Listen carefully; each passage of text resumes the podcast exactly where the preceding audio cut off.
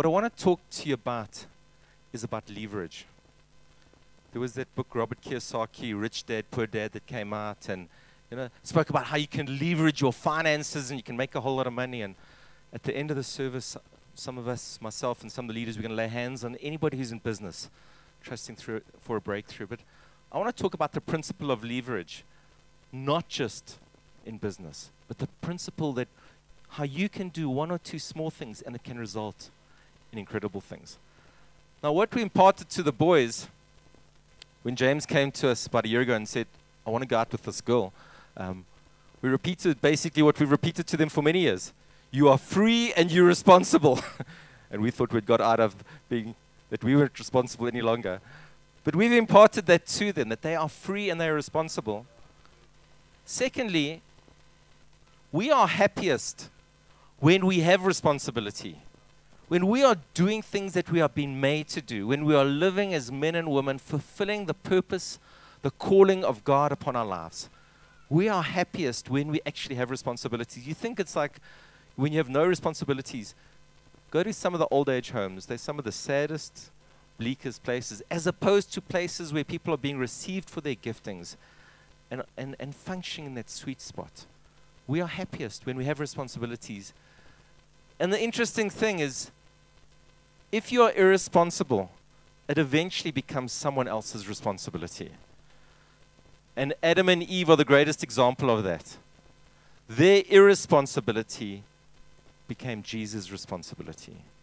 And if we are not responsible with what God has given to us, what we are called to be responsible in, be it your job, be it your family, be it your marriage, if you're not responsible, eventually it becomes somebody else's responsibility.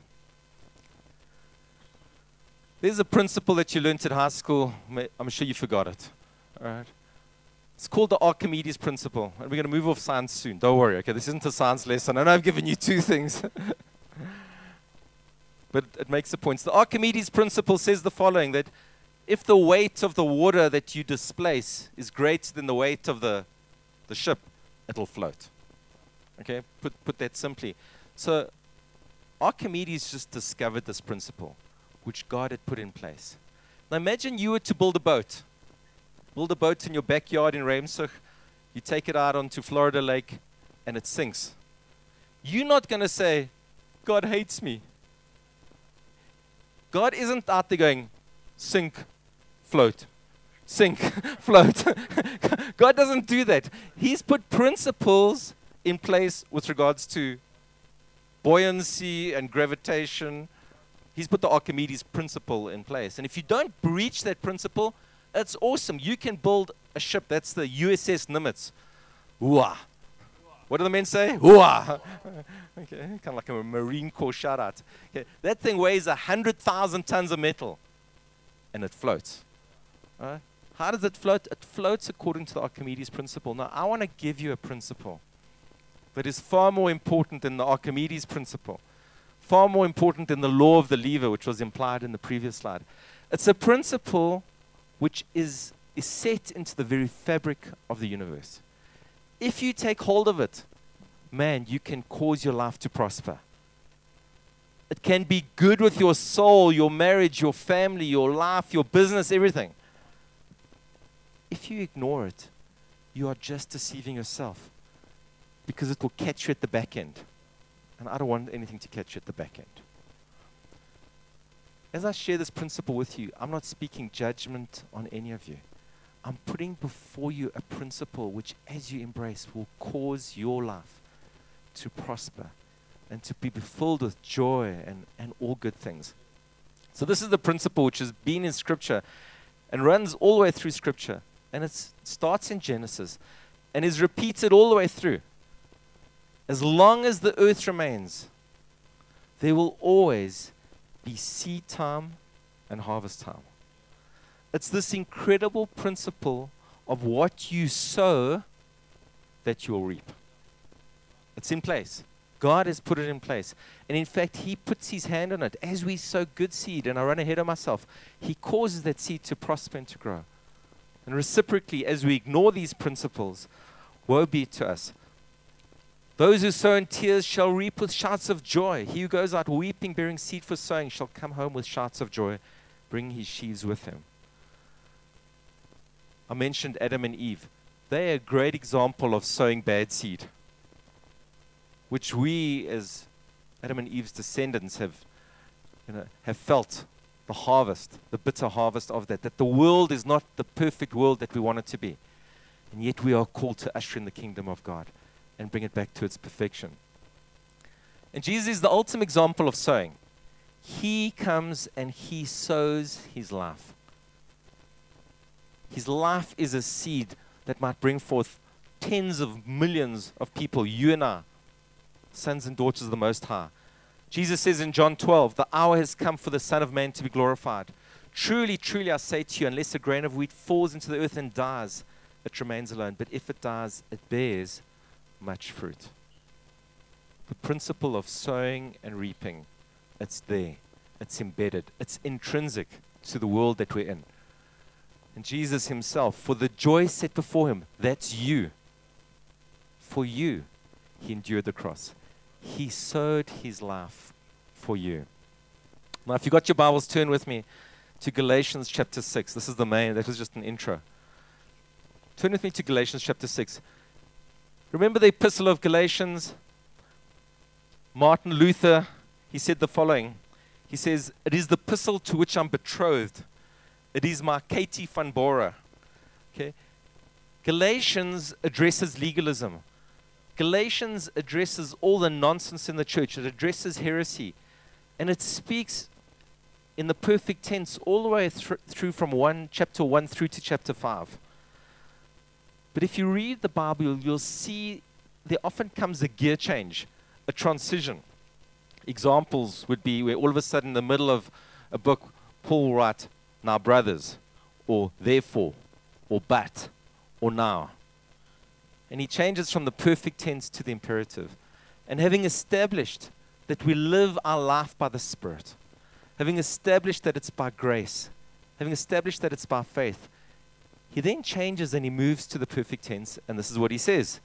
He says, For if anyone thinks he's something when he's nothing, he deceives himself. But each one must examine his own work, and then he will have reason for boasting. This is the good boasting in regard to himself alone and not in regard to another. For each one will bear his own load. Then it talks about sharing everything with your pastors. Read it yourself. I should have left that in there. Don't know why I took it out. Verse 7, it says, Do not be deceived. Do not be deceived. You know, he's writing to the church, he's writing to Christians. It is possible for we as Christians to be deceived or to have some deception in our life as to how we're living our lives and the consequence. Do not be deceived. God is not mocked. For whatever a man sows, whatever a man sows, this he will also reap. For the one who sows to corruption or to his flesh will from the flesh reap corruption. But the one who sows to the Spirit will from the Spirit reap eternal life. And then he says, Let us not lose heart in doing good. For in due time we will reap if we do not grow weary. This is for some of you today. Do not grow weary in sowing. Do not grow weary in doing good. Do not grow weary in, in, in keep on keeping on in your marriage, in your family, in your business, in the church, in your connect group, do not grow weary in doing good. So then, while we have opportunity, let us do good to all people, and especially to his people, every nation, Ramsach. Amen. Amen. Especially to those of the household of faith. Let's break it down. He starts in verse 3 and he says, If anyone thinks he is something when he is nothing, he deceives himself we have to be so careful that we don't put ourselves above other people, that we don't live in a sense of complacency because we are referencing to other people.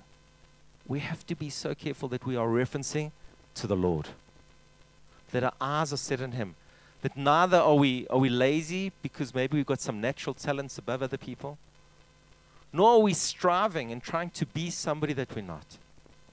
We need to be so careful that we just we, we don't allow deception to come into our lives, into our hearts.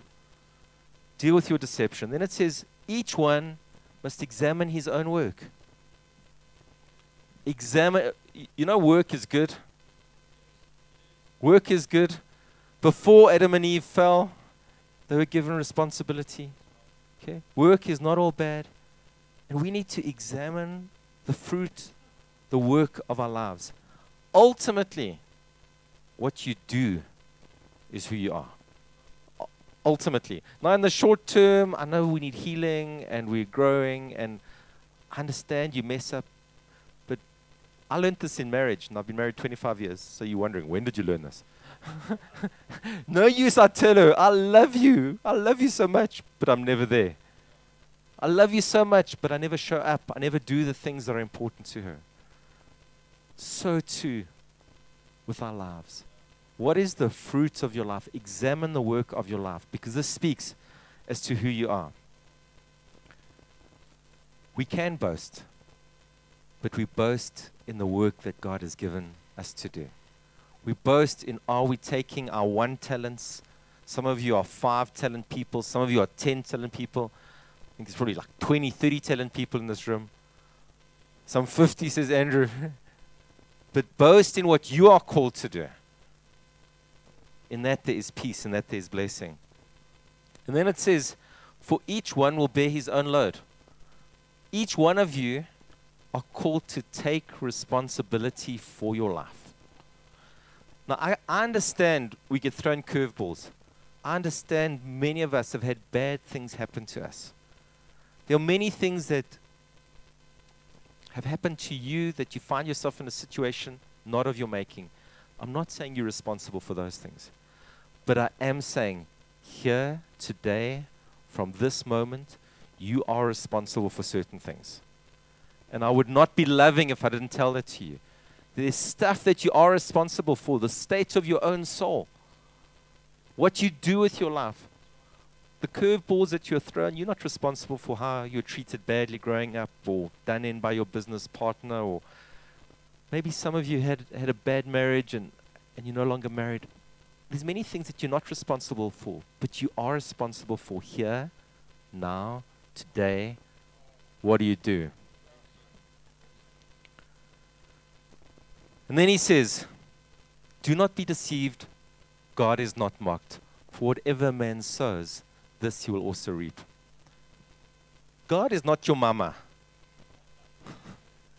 okay? You know, you could fool your mama.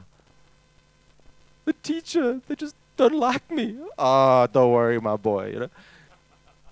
God is not your mama. God sees what your pastor, your boss, even Pastor Carol, as prophetic as she is, even she doesn't see everything. God sees everything. And He loves you. And He cares for you. But God is not mocked. He sees the seed that you're sowing. And the good news is, as you sow good seed, man, it's incredible. It's incredible because it, you, you know the whole principle of seed. You, you plant one seed and brings forth an incredible harvest. You plant one mieliepip, you don't just get a what do you call like a a, a cob. You don't get one cob, one mielie. You get a whole mielie bush. You know. That's a beautiful thing about sowing. As you sow good seed, if you start sowing good seed today, you're going to see an incredible harvest. So stop thinking about the bad seed that you sowed, that you've been sowing. Purpose today, from today, to say, Lord, let that harvest die. let there be crop failure of the bad stuff that I've been sowing. and from today, from today, I'm sowing good seed. God does not have amnesia. And God does not have myopia. The church that I grew up in, it was like, um, go wild, jol, live it up, and then you just hope you don't die on Saturday night. you hope that you die on Sunday morning, you know, after you've repented. Now, is God merciful? And if you did jol last night and you've come here this morning, welcome, we're glad you're here. And how many times will God forgive you? Seven times? No, 70 times seven. Of course, He forgives you. If, as you repent. But understand this you eventually hardwire your own brain. You eventually become what you're doing. And that's the problem. So, does God forgive you? Is there mercy and grace as you repent? Of course, there is. But you don't want to keep on sowing seed and eventually having a terrible harvest in your life. You will always reap what you sow. There's no getting away from it. You sow seeds of faith, you sow seeds of prayer, you sow good deeds, you reap a harvest. And it's amazing. You know, it's like, how did it happen? Well, how does it, I mean, I didn't study biology, but how does it happen that a, a mieliepip yields for massive mielie? Uh, uh, it's amazing. It's a miracle. It's a corny thing. I'm getting a fabulous chirps at the front. I encourage you, always come to church and sit right by the front. There's special anointing and extra humor right at the front here. Now, I want to give you this principle. I've alluded to it. Within the principle of sowing and reaping, you always reap later and greater. Repeat after me later and greater. Can get, could I hear it a bit more louder? Later and greater. Now you need to understand this. It's not like Pinocchio. Remember Pinocchio? The second Pinocchio lied, his nose grew. You know? Imagine the second you lied, your nose grew. I mean, you would think so carefully. Somebody asks you a question, you know? Where were you? Um now the problem with this principle is it's later and it's greater, but it happens it happens. And just because it doesn't impact you today, you think, ah, not going to hit me. So, so let me talk to you as an uncle, father, um, opa, whatever you want to see me as, okay? So do the numbers yourself. Andrew and I were together at WITS in 1986. That's 30 years ago. okay, I'm in my 50s now. Thank you, Michael.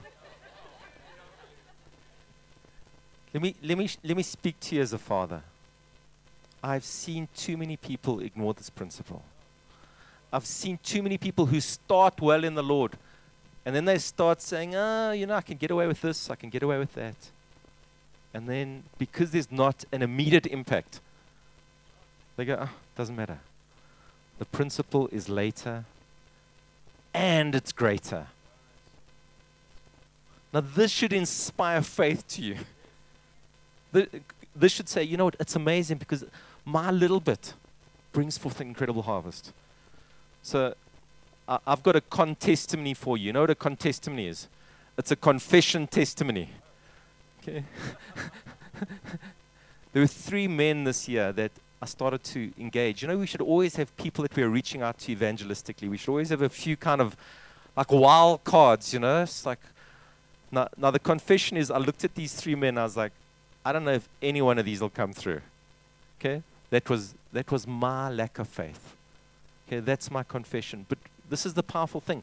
As we sow seeds, we will reap later and greater. And the one was um, son of a very significant church leader, so he was all bent out of shape. The other one had like fried his, his brain through, through drugs. The other one had lost his father in his teens. So there was a lot of stuff w- with, with each of them. And I was just, Lord, I feel like you're telling me to do this. I'll do it. Every one of them. Every one of them. And it wasn't me. I was like sharing the gospel, like going like, I know you're not going to come to the next meeting. I confess that. I, I kept going. I kept doing it. And point is, you keep doing it, even if you, you know, even if sometimes you know your attitude isn't perfect. Don't don't wait for a perfect attitude before you love your wife. Don't wait for a perfect attitude before you go to Connect Group. Amen? But I sowed that seed, and all three of them, all three of them baptized. One needs, one still needs to be baptized. All three of them, their lives have changed. We sow seed, and we always reap later, and we reap greater. Don't you love this picture of this massive harvest? My goodness me. I put before you the fruit. I put before you the incredible harvest that God has for us. And God says, let us not lose heart in doing good. Do not lose heart. In due season, you will reap. You will reap. Maybe you're in spring now and the, the harvest is coming in summer. Maybe it's an autumn harvest. I don't know. Different harvests in different areas of your life, but it is coming. It is coming. Now, I just realized I didn't ask uh, Pastor Andrew and Carol what time the service finishes. And uh, hallelujah. Good. I thought, was it half past 10? Then I'm in serious trouble. so, in response to this, let's hold on, baby. Let's hold on. Hold on for your harvest. Hold on for the harvest in your marriage. Hold on for the harvest for that future marriage that you trust in God for. Can I get an amen from the singles? Hold on and keep trusting for your business. Hold on and keep trusting for your kids. I remember moments with, and let me speak to parents. It's like, you know, when you turn to your spouse and you say, Your child. and Nicholas saying to me, Your sons. And I'm going, Your sons, you know. and we're spending time on our knees saying, Lord, just break through into their lives. And we're praying and we're praying, nothing seems to happen. And now I look at them and they love God and they're on fire and they're leading connect groups and making a difference where they are. But there were seasons of sowing in tears. There were seasons of just sowing and holding on, baby, knowing that God answers and God comes through.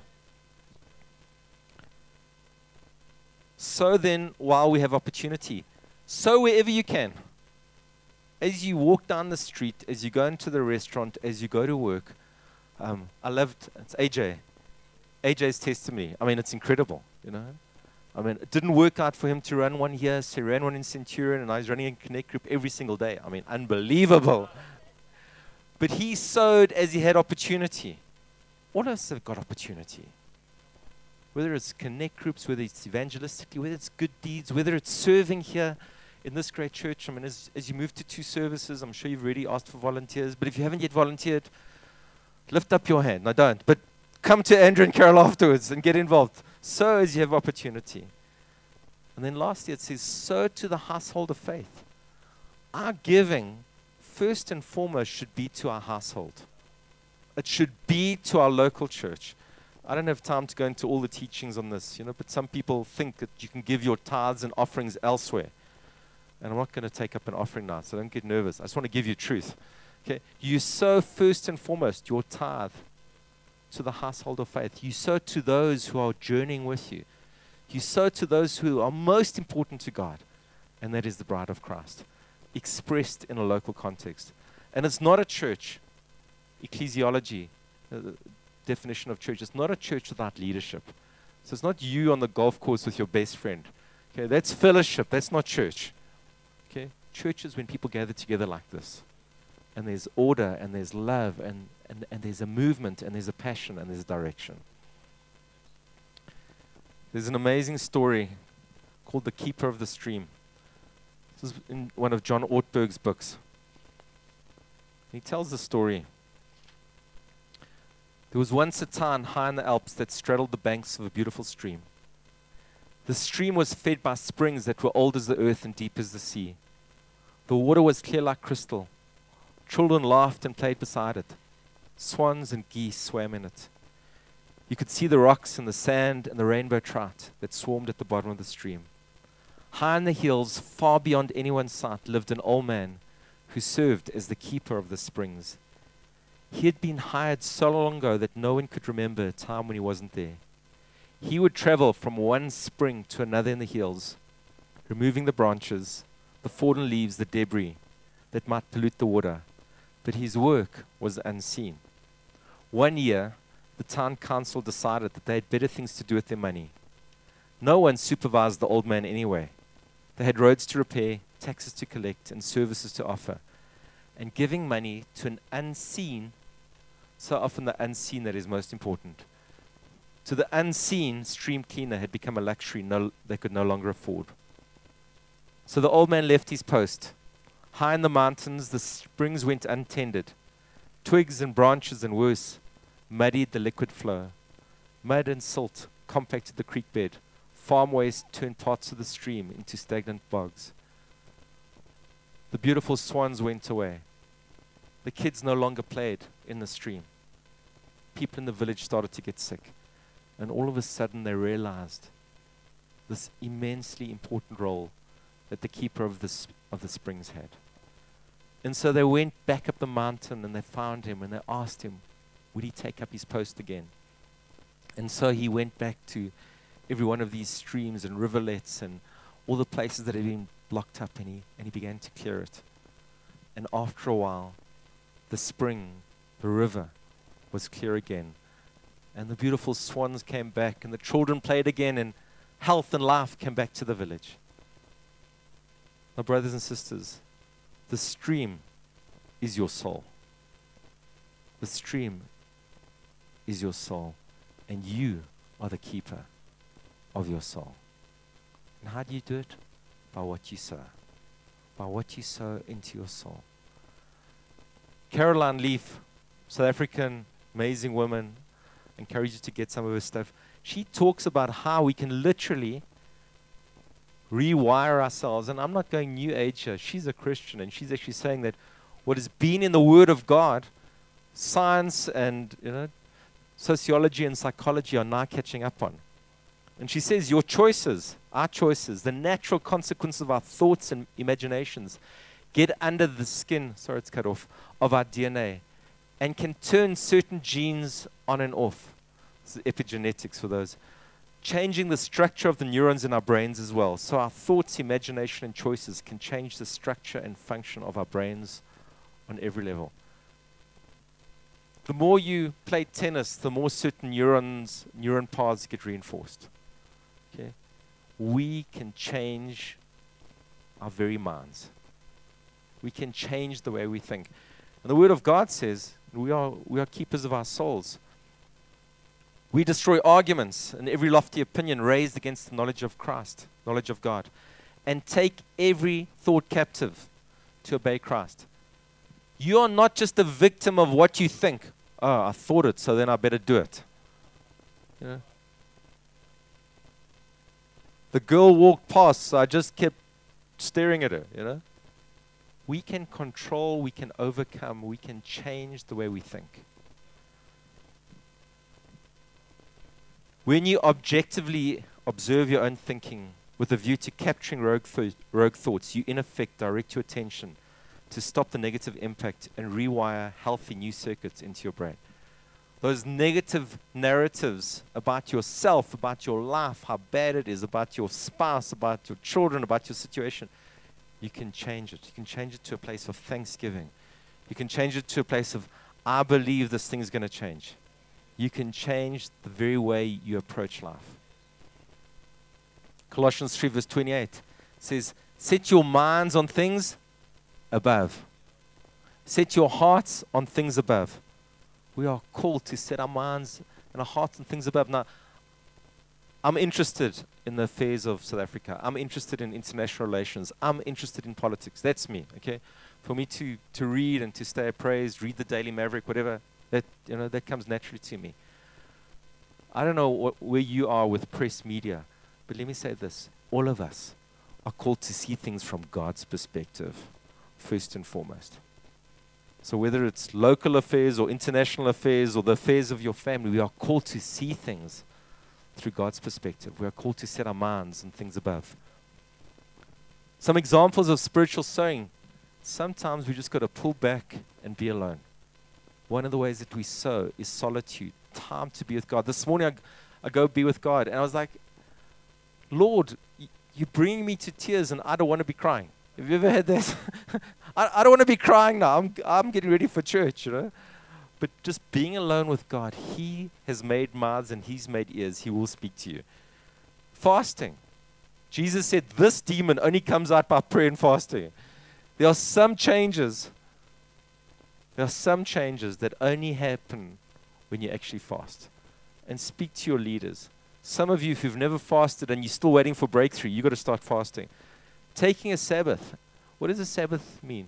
It means that for one day, you say, God, I want to trust in you. I don't have to work 24 7 because you are good and I rest in you. I'm going to work hard. I'm going to work hard six days a week, but I'm going to rest one day. Secrecy. I'm not talking about hiding your sins, I'm talking about hiding your good deeds. That you don't have to be seen in all the awesome things that you do. You've got that discipline of giving, of serving in secret. Nobody will ever compliment you and affirm you and recognize you enough. But we are called to live by faith and, and walk sometimes in secrecy. Let that be a discipline in our lives. And submission. You know what submission is? That you open your lives up to other people. You know, sometimes as pastors, we can see the spinach between your teeth. But because you don't ask us to help you, we don't help you.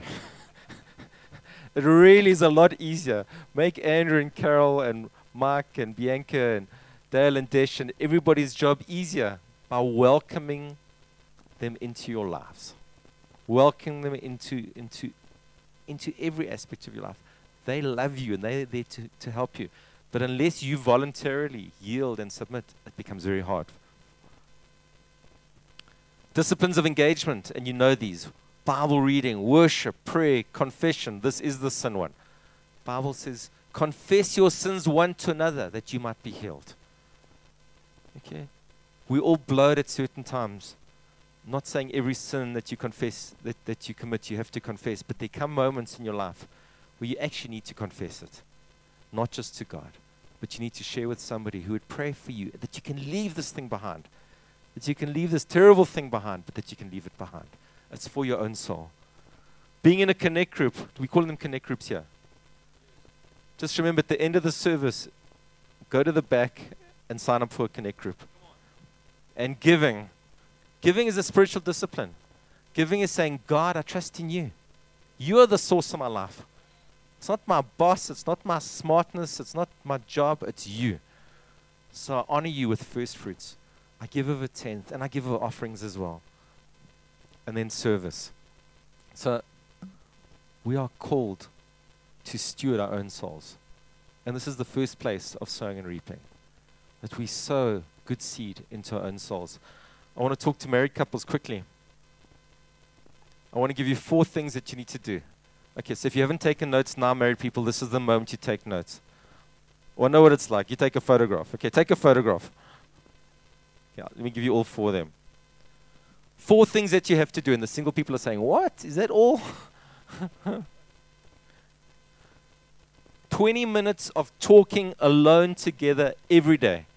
I know that sounds so little. Single people are going like, what is wrong with these married people? the point is every day everyday quality conversations. Not arguments, quality conversations 20 minutes a day. Secondly, every week, say every, every week you invest in a date. Okay, now I know a date is only an hour or two, but if you invest in a four hour date, who knows what else might happen in that particular date? Men, you hearing me? Hooah!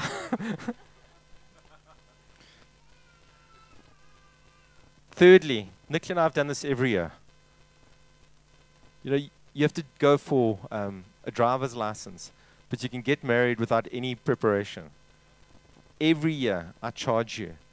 Studies show make an annual investment in your marriage. Attend a marriage course. Read a great book every single year. Nicola and I did the Alpha Marriage course about five times. And you know what? Every time, God spoke. Every time there was conviction. Every time there was stuff that needed, needed to change. Will you sow into your marriage? And then lastly, married couples, escape out of town. Get away without the kids. Just get away. Monthly or at least quarterly for 12 hours. Just the two of you. Will you sow into your marriage? Sowing into your family. I don't know what your background is. My background was when my father came home, we all had to be quiet. Okay? And there wasn't much impartation at the dinner table in terms of life. There was a whole lot of talk about politics, but there wasn't much else, and, and some about business.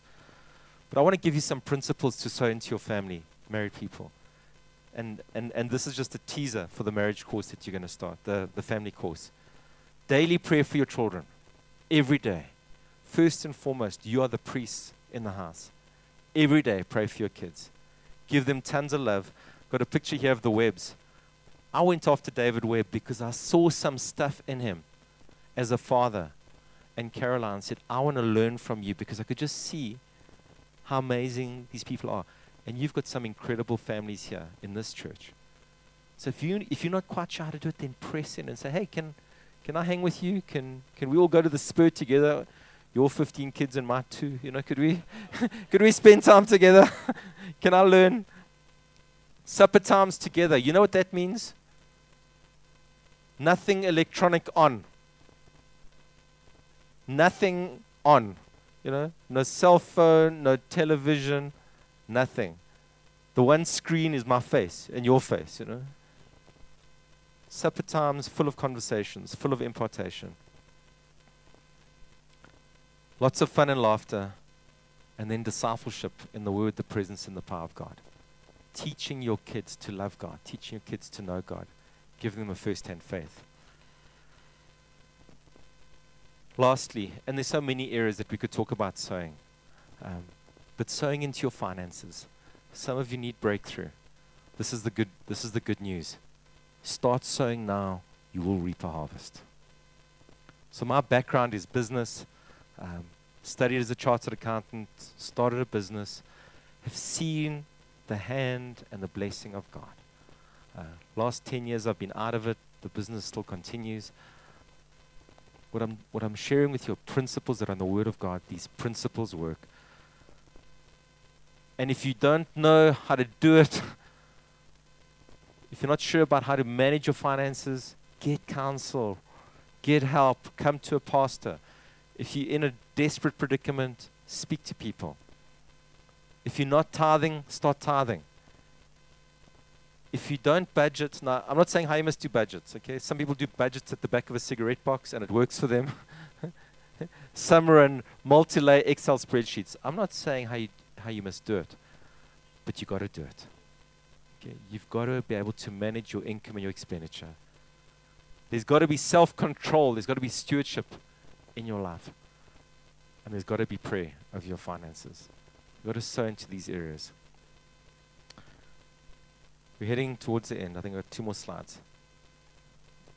There might be many things in your life that aren't your responsibility. Maybe it was your parents' responsibility. Things that happened in South Africa, apartheid. I don't know. But my question to you is what is your slice of the pie? Okay? Where do you need to sow? Where do you need to take responsibility? Maybe you need to take responsibility for just one piece of the pie maybe the predicament that you're in. Maybe your, your spouse needs to take another slice of the pie. I don't know. But will you take responsibility for your slice of the pie? Because as you sow, you will reap. This is a lady in our church and a businesswoman, and she started a um, company garden. You know, I'm not quite sure what she's doing with the vegetables, but I just love the picture. It's such a cool picture of harvest. and there's such joy. That's that's at a company. That's Kath Lunt. I don't know if she's ever come and, and spoken here. But it's such an image of the harvest that God promises. That what you sow, you will reap. Later and greater. Later and greater. God is not mocked, God sees. His promise is what you sow, you will reap. What you do today is you, you pray, Lord, your mercy, your forgiveness on the bad seed that I've been sowing. And you purpose from today to sow every day, knowing eventually. You know what happens eventually? You've sown so much seed that just the harvest keeps coming in. The harvest keeps coming in. So last night I went to this um, benefit dinner, and uh, the, fi- the the main award, well for me, what I thought was the main award, was this like stunning watch. And Nicola says to me, You need a new watch. I'm like, I know I need a new watch. It's not this one. Uh, this is my old watch. Um, and I'm like, Lord, I'm just going to trust you. So it's an American auction. Basically, you have to go heads, tails, heads, tails. You put your hands on your head. I said, Lord, what is it? So he tells me, you know, he tells me the combination, you know. Jim said to me, What are you doing? And I said to him, This is what I'm doing. And I told him, you know, heads, it was heads, heads. Heads, heads was saying, Lord, I'm under your lordship. I'm under your lordship.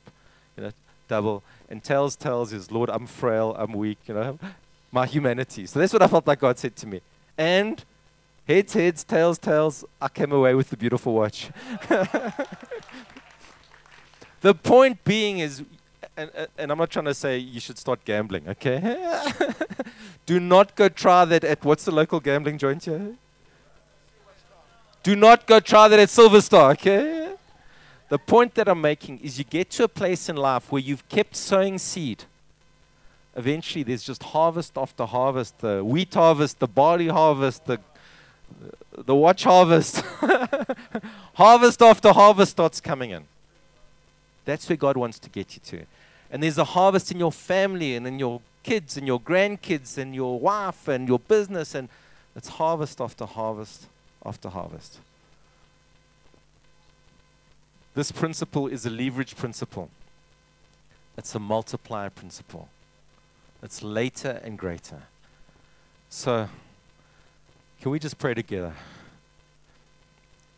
Pastor Aaron Carol, come join me. Let's pray together for the congregation.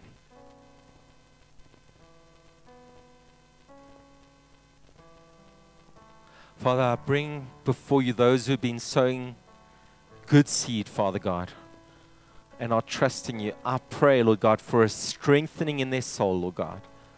Lord, that they would not grow weary, they would not grow tired, Father God. Lord God, you would speak your words of promise to them that they will reap a harvest if they do not give up, Lord God. And Lord, your mercy, Lord God, on those who've been sowing bad seed. Thank you that you're God who is rich in kindness. That as we repent, Lord God, you respond with, with mercy and grace.